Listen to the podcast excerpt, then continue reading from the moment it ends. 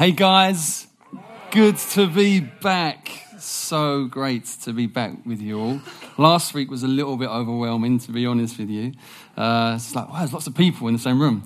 Uh, three months of sabbatical, um, I wasn't really used to that, but it was still great. And but it's really uh, a pleasure to be able to spend some time in God's Word with you. Really looking forward to doing that um, today.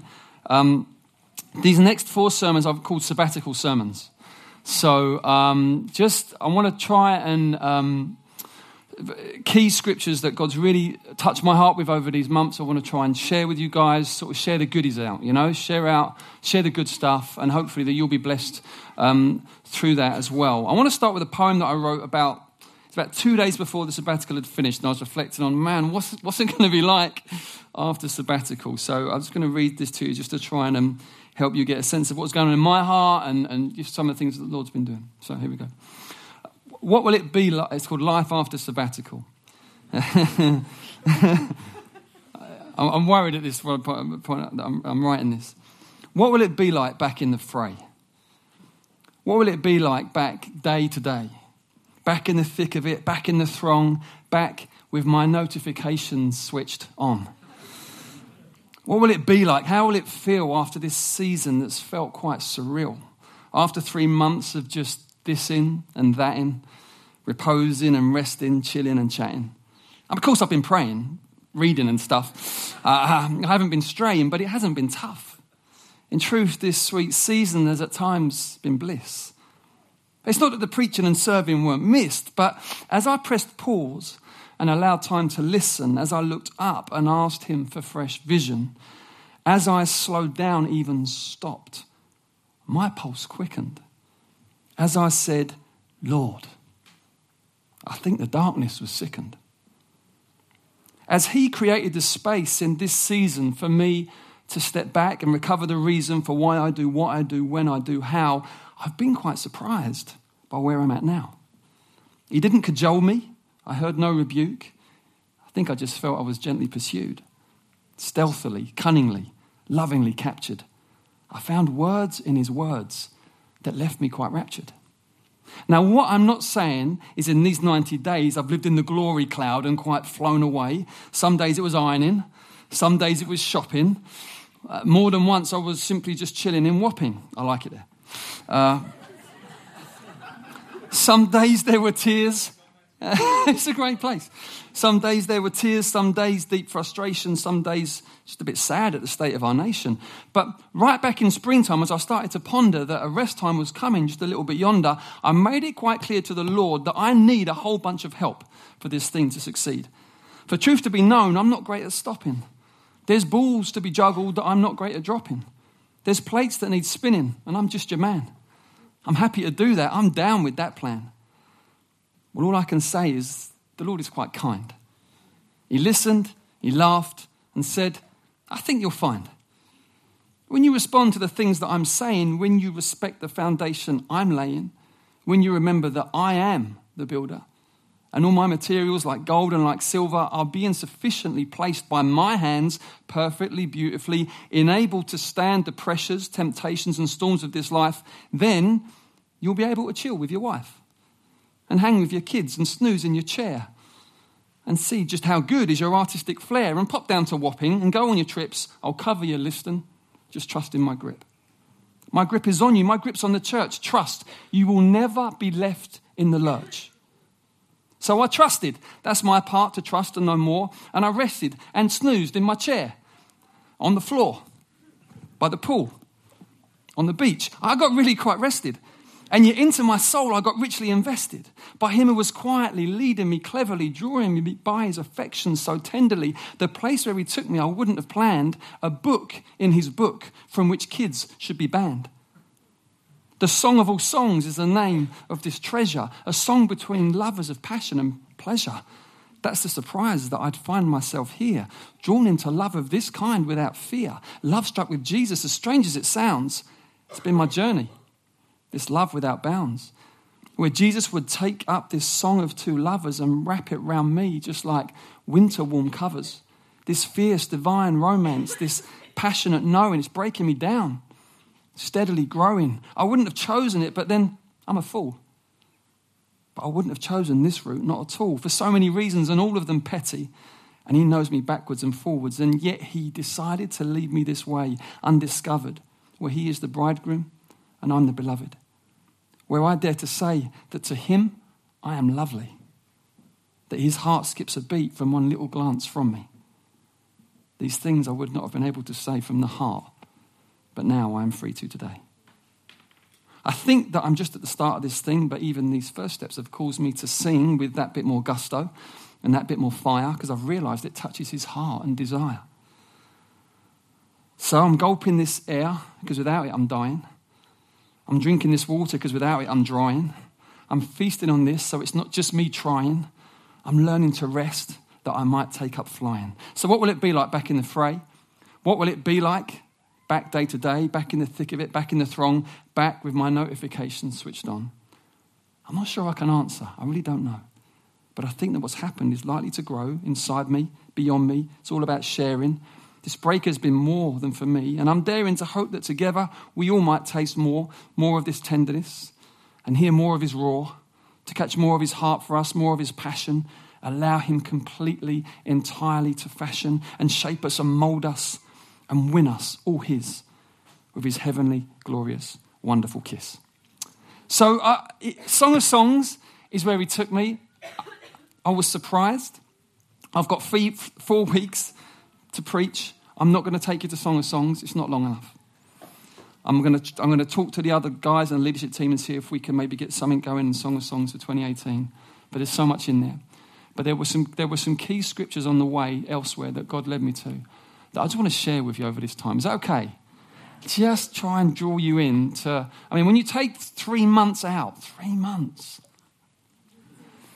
you know, a lot can happen. A real lot can happen. And my whole plan was to press reset. I just said to you guys, I want to rest and press reset. Do you remember that? Just want to be a disciple of Jesus, learn to love him again without any responsibility. And so this, this, this sermon, I guess, is called um, Pressing Reset. Um, I was down in Wapping I have my new Bible with me. I'm a true Londoner. Only true Londoners go further into London to rest. That's how you know when you're a true, true Londoner, you go further in and then you rest more. That's how you know. Um, and I've got this is my new Bible. This is my Bible. It's my birthday Bible. I'm really excited about this Bible. It's my sabbatical Bible. I've got it done for me by a guy in America. So I chose it and he covered it. It was real nice. It turned up and he hadn't done a great job, which was a little bit saddening. So I wrote to him. I said, "Mate, like, you know, it's a lovely Bible, but I paid a lot of money for this, and it's kind of, you said you were going to do it by hand, and it's, it's not great. So, like, I need a refund. At which point he disappeared. C'est la vie. So it sat on the shelf for about three or four weeks with me looking at it and feeling sad. And then I got about three or four weeks into this about I thought, you know what? I'm just going to use it. Nothing's perfect in this age. So I actually fallen in love with it, you know, which is good news. But anyway, so the first day I used it, I took it down to Wapping August or something. I'm sat on the beach, the Thames beach there. There is a beach there on the Thames before you start laughing. You lot, get to know your city before you start sniggering, all right? And um, so I'm on the beach and I open it up. It's all crisp. it's all crisp. I thought, oh, I quite like this actually. Oh, it's nice. If you're a bookie, you know what I'm saying. yeah, this is all right actually. So I sat down. So I opened it up. So I'm in Psalm 27. And uh, this dog walker comes onto the beach his dog walks along the damp beach up to me and sticks his paw on my brand new Bible.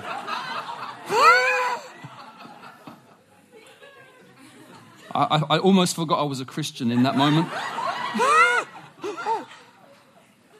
Psalm 25 and 26 are forever smudged with Thames grime. So that's what happened to me. Anyway, so Psalm 27, I'm going to um, I'm going to read it to you, and uh, we'll see where God takes us through it. So, um, I'm going to read it in my old Bible for um, things to be explained at another time. This much, yeah. The Lord is my light and my salvation. Whom shall I fear? The Lord is the stronghold of my life. Of whom shall I be afraid? When evildoers assail me to eat up my flesh, my adversaries and my foes, it is they who stumble and fall. Though an army encamp against me, my heart shall not fear. Though war arise against me, yet I will be confident. I want to pause there for a moment. This psalm opens with such confidence, such incredible confidence and triumph, and yet the context is pressure and war.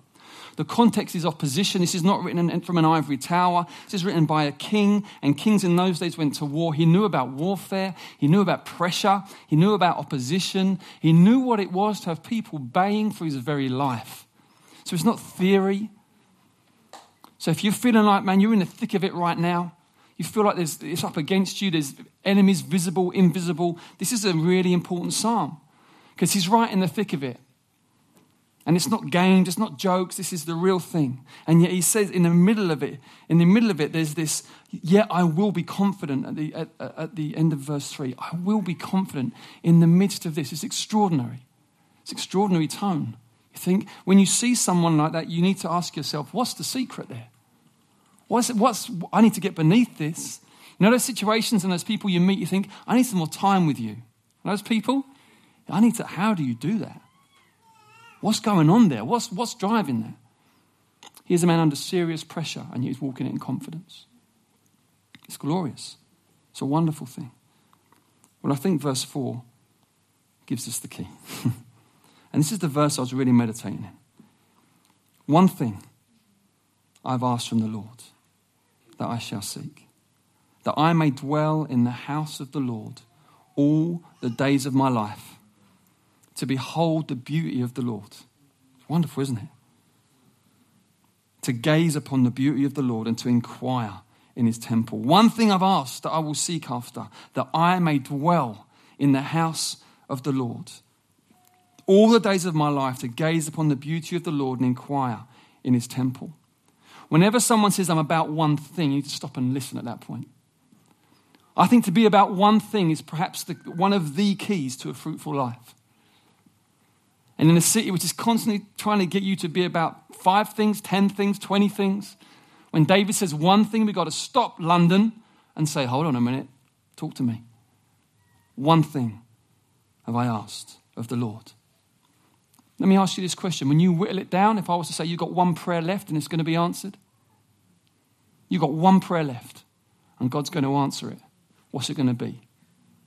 And don't you come out with me with these really super spiritual answers now. Think about it. Be honest with yourself. What are you going to ask? What are you going to say? One thing. You know it's a yes from heaven. David says, One thing I've asked the Lord. One thing. I want to live in your presence. I don't want to just visit. I don't want to just know your touch. I don't want to just know your blessing. I want to live in your presence because I want to see your beauty. I want to delight. I want my soul, my soul needs your beauty. And I want to be able to talk to you and ask you things and, and say, Lord, what about this? I want to inquire. I want to, I want to be in that relationship with you where I'm saying, Lord, talk to me about that. That's what I long for. And this is a psalm that has spoken to me for, for years, really, but I hadn't been in it for a while. And it's just one of those moments where, you know, I just was there again and it was like pressing reset. It was like, wow, this, this is it. You know, those moments where you just think, yes, you, you know, you feel like, you feel like someone's written something and, and they've written it from the depth of your heart. You know that moment? You think, you've written something and it has given word, it's given articulation to a longing that I, I, I, don't think I could have put into words then. And I think, to be honest, through busyness and life, had kind of been just moved to the sides. But when I read it again, I was like, yes, yes, that's what I want. That is what I long for. It's just like Jesus. There's something about, you know, Jesus is able to say this before the cross. This is an extraordinary thing. Imagine being able to say this just before you die. Jesus said in, in John 17, verse 4, to the Father, he's praying, I glorified you on earth, having accomplished the work you gave me to do. What a wonderful time. What, a, what, no sense of loose ends, unfinished business. What you gave me to do, Father, I did. Now, looking at the disciples at that stage, you think, wow, you know, Jesus, I'd be more anxious than you, to be honest. I'd be thinking, Lord, can you give me two more years, maybe three more years? Because these guys really have not got it. and keep going, you know, they have not understood. He knows he's done what he's supposed to have done. He knows his time is coming, and he says, I've accomplished the work you gave me to do. Jesus, so many people tried to get Jesus to do other things. Satan in the wilderness tried to get Jesus to bypass the cross and get shortcut to glory. He tried to seduce him with something beyond what God had given him to do, and he said no. People tried to pressurize Jesus. They saw this amazing healing gift, this gift of miracles that he was able to heal all who came to him. And they brought people from towns and towns, probably traveled overnight. They found him praying. They said, there's, there's loads more now. You healed a load yesterday. They've brought the multitudes now. Jesus said, No, no, no, we've got to go there now. And they're like, But hold on a minute. There's, there's multitudes of the sick there. And Jesus said, I know what I've come, I know what I've come for. Jesus was a boundaried person. There were perimeters around his life that he didn't, he didn't, he didn't play fast and loose with. He knew what the Father had given him to do. People, others tried to intimidate him into doing miracles and answering questions, and he just faced them with silence. There was this one thing about Jesus, and aren't you glad? If Jesus hadn't kept to his one thing, we wouldn't be here today. Jesus' one thing was securing salvation, obeying the Father's will to secure salvation for us that the Father might reconcile all things back to himself through him. That's the work he had to do. And he, Jesus was a one thing man. Jesus brings us into fellowship with, a, with, with, with him who, who's able to have one. Th- he doesn't have to do everything, be everything, get everywhere. There's a peace. The most influential man to have ever lived, unquestionably, never wrote a book, never moved beyond an area bigger than the size of Wales. His feet never touched an area bigger than the size of Wales. And yet, this extraordinary fruit, influence, how, what is it? He, he was peaceful in the Father's will, and he was, I know what you've given me to do. I'm, this is what I'm going to do. David says, One thing, I just want to know you. I want that devotion, because out of that comes everything else. You see, Jesus loved the Father love being with the Father. I'm not going to say anything unless I hear it from the Father. I'm not going to do anything. It was that devotion. Everything came out of that. We all long to be fruitful, don't we? There's something in this one thing. When we're being squeezed and people are trying to get us to be this or do that, it's, you know, it's not even made any easier being a Christian, to be honest. Sometimes you go to conferences, you just feel like, I've come away with like, do you know, everyone I heard, do you know, I wanted to be like. Do you know what I mean? And everyone had the answer. And now, like, I'm going home, like, oh my goodness, I'm stressed out just looking at this thing. Yeah, it can be like that sometimes. David says one thing. And that was such a blessing at the start of those three months because I thought, you know what? I haven't got to run myself ragged. Try, uh, you know, I just want to be with you, Lord. And help, help me know how to do that in this way over these, over these three months. And I love this thing of, I want to just delight, delight. He's like, delight. I want to see your beauty. I want to delight in that. It's wonderful. You know, there's things, there's things that if we don't stop and do, we will be seriously harmed. You know that? People, people tend to fall into big trouble either around money, sex, or power. Those are the three big ones, right? That tends to be, you can root most bad things people fall into back to money, sex, or power. Which one's your Achilles heel?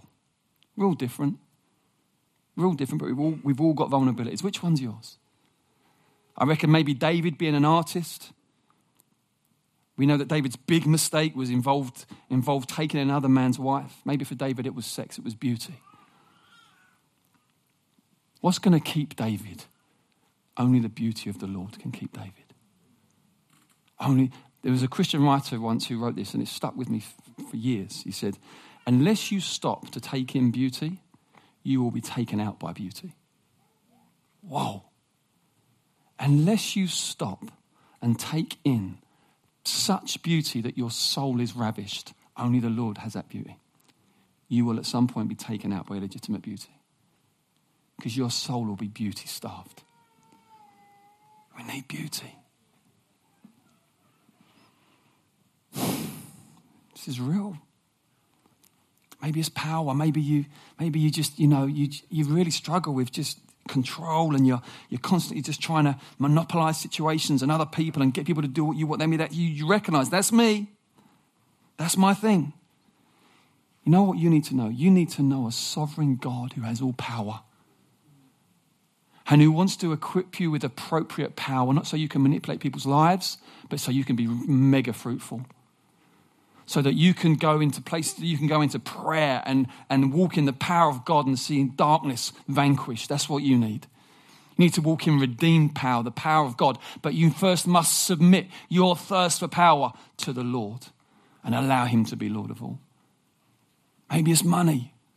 Maybe you always, you, your mind doesn't stop going on what's your next business venture, your next, we'll, we'll accumulate that and we'll invest there.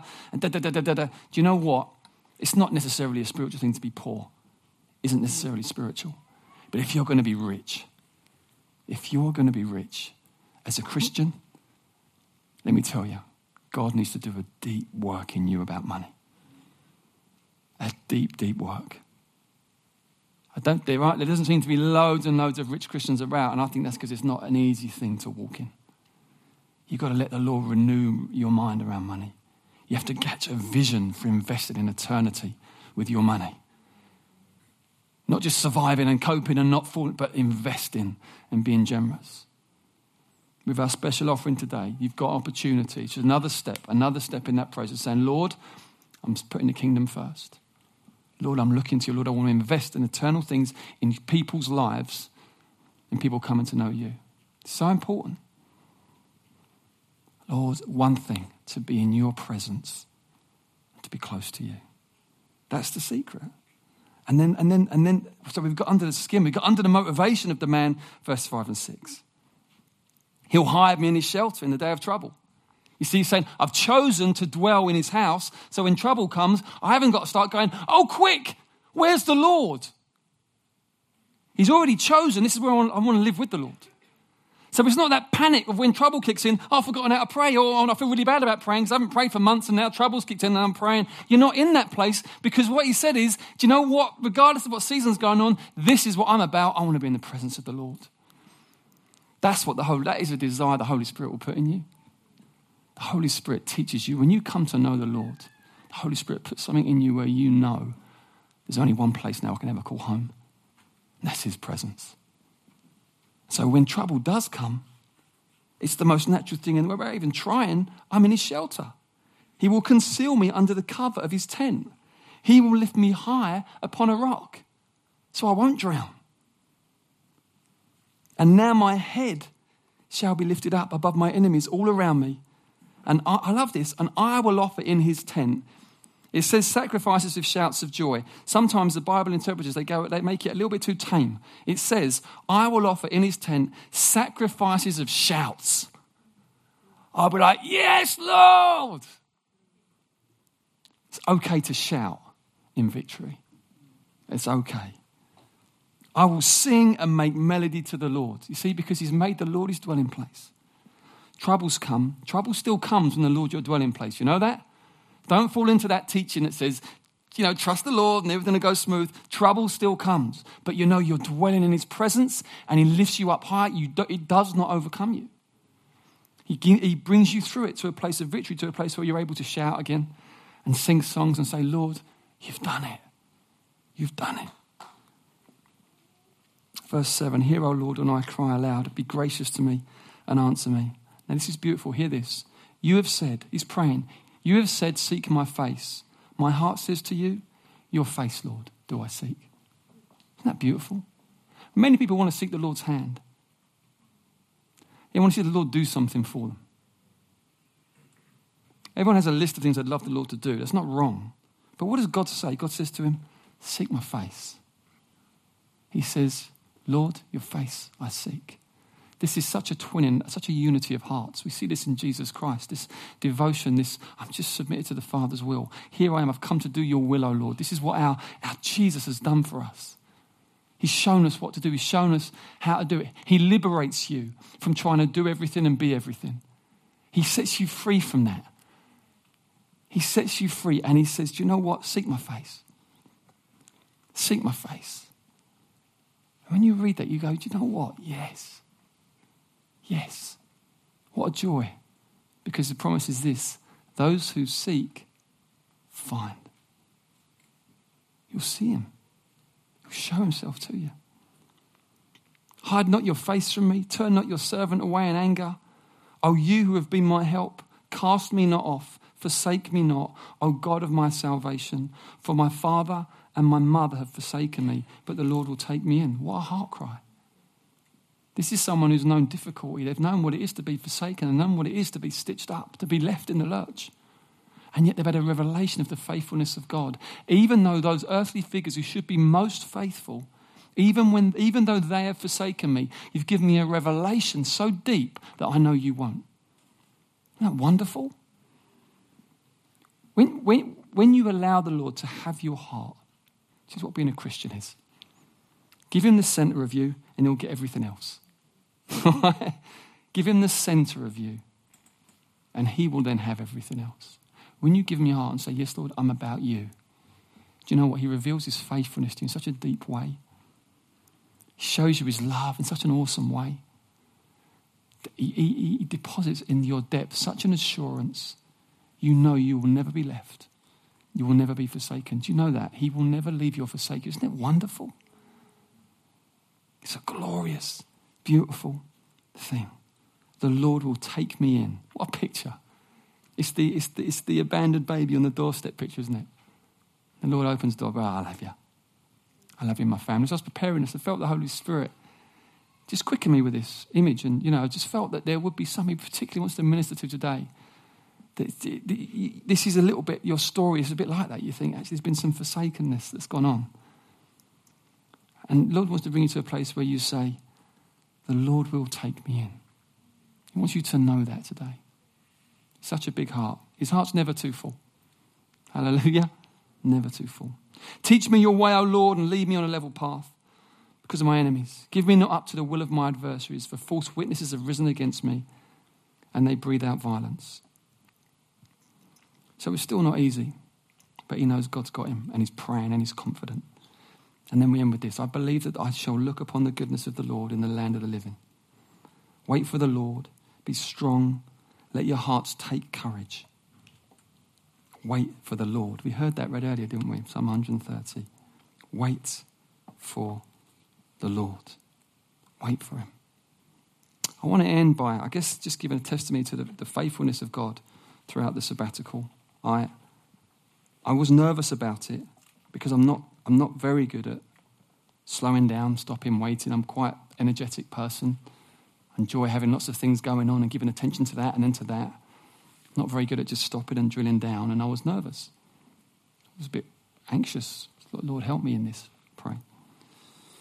And um, my testimony, I guess, is this: is that is that over the time of just, uh, uh, uh, you know, there were there were restless days. It wasn't perfect, so don't please don't develop a, a wrong view. It, just very very human. But over those few months, God God got me to a place where there were days, literally, where everyone would leave for work and for school, and I'd be in the, we got this little IKEA rocking chair in our kitchen.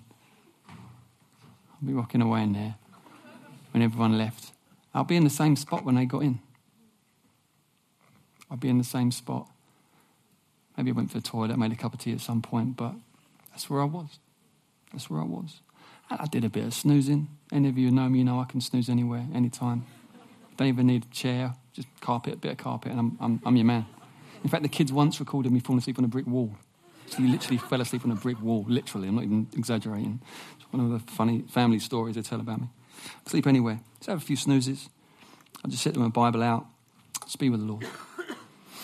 Just be with the Lord. It's wonderful. It's wonderful. And I'm, I, am not saying it was like I saw him face to face. I never went to the third heaven. I didn't hear things that men are not permitted to speak. I, that, that was not my I loved it, but it wasn't my experience. But you know what? There was a peace and just a sense of just, you know, Lord, I'm here with you. And if it's a dramatic day, great. If it's not, fine. Um, I just want to be with you. I just want to fellowship with you. And um, this is what it is. And, you know, he did, a, he, I just feel he's just done a work in me through that where I'm no longer the victim to my temperament, if that makes sense. Yeah? I can do busy still. I can do energetic. That's great. but I'm, no, I'm not a victim to it. I can stop. And, um, and that whole word we had at the start of 2017 about slow down and look up. Susie, I think, had that word, and we sang songs about it, and we meditated on that over Plan A prayer. I just felt, yeah, I slowed down and I looked up. And he held me. And he did amazing things, actually. He did things that I, I, will I'll share some testimony throughout the next three weeks, but he, he did things that I can't even point to a moment where it happened, you know? But I look back and I read the journal that I started writing at the start of sabbatical, and I'll say, oh, gosh. I had a really, you know, there was a big question there, and I don't think you answered it, but I think I'm healed. you know? And so I guess I just want to end the sermon by saying, Maybe the Lord wants to help us be one thing, people. I don't want to project my experience onto you. I wouldn't want to do that at all. I know we're all very different people. But I think there's something timeless in this one thing. Jesus said it in a different way. He phrased it like this No man can serve two masters. You'll be pushed and pulled. You've got to work out at your core what you're about. You know? And that's not something you, that's not like a legalistic work. That's just basically letting the Lord have your heart. And He has done everything. He has totally cleared the way for us to be able to do that, hasn't He? It's like through the cross and resurrection, He's made the way. It's all been, it's all been done. And He's given us such a beautiful model of what it looks like, living in such peace. And so um, I guess I just want to maybe leave you with that, particularly verse 4 of Psalm 27, and trust that the Lord will use that maybe over this week to just fill your heart again with His beauty and His desire to have you live in, dwell in, not just visiting, living and dwelling in His presence. Amen. I'll just pray, Father. I'm really, I'm really grateful to you, Lord, because um, for so many reasons. But I guess the one I'm thinking about at the moment is, you know, you're just very, very kind, and um, you take us where we are, and Lord, if we'll let you, you'll just do amazing things. I'm so grateful for that. And thank you for the church here. Thank you for this wonderful community of people that you've built here together over these years. Many have come and many have gone, but thank you for those that are here. Thank you for those that are here. Thank you for those, Lord, that, for what you're doing among us. And I pray, Lord, that even as I've spoken and even as we just sing now and do whatever we do, take up the offering. I pray for just a sense, Lord, in the room of your nearness and your desire to touch us freshly and your desire to declutter our souls and enable us to, on an internal sense, live simply. I pray for that, Lord. I pray for that. I pray that, Lord, you would, you would sweep in and do those things in our soul, Lord, that only you can do as we trust you to. I pray this in the mighty name of Jesus. In the mighty name of Jesus. Amen. Amen. Just before the offering, some practical things are going to happen in a moment. I want to just say something, I guess, about the offering that's less practical, but more just on a heart, on a heart level. Who God has made us to be, as Rich preached last week, is more than, is, is more than just a church that is concerned with our, with, with, with our locality. Okay? God has graced us to be a church with a big heart a heart for the city, a heart for cities around the world. And He's allowed us to plant into other cities around the world, and He's allowing us to plant into this city. And I want us to be people that let's not, whatever we do, just fall into giving money. Let's allow the Lord to enlarge our heart. Everything else comes out of that. Time, resources comes out of the heart because that's the springs of life come from the heart. So I want to ask you don't just do this in an external special offering we are investing into what God is wanting to do through us in the city. We, we, I, you know, I believe that it will not be long before you see a very, very wonderful, vibrant baby church in Tottenham. We're on the way. Got a great leadership team there now. Got a lovely, vibrant community. I think we're going to hit. We're going to gain some traction in the coming months, and we'll see a wonderful expression of God's life in a church in Tottenham very soon. Who knows what will be after that? But we want to, we want to invest because we care about our city. Amen. We want to, we want to see the good things happen. Enough bad happens. We know about that. Read it in our metro every day. Enough bad happens. Let's, let's, let's be investing our hearts and our souls into seeing the glory of Christ being made known across this city. Amen? Amen.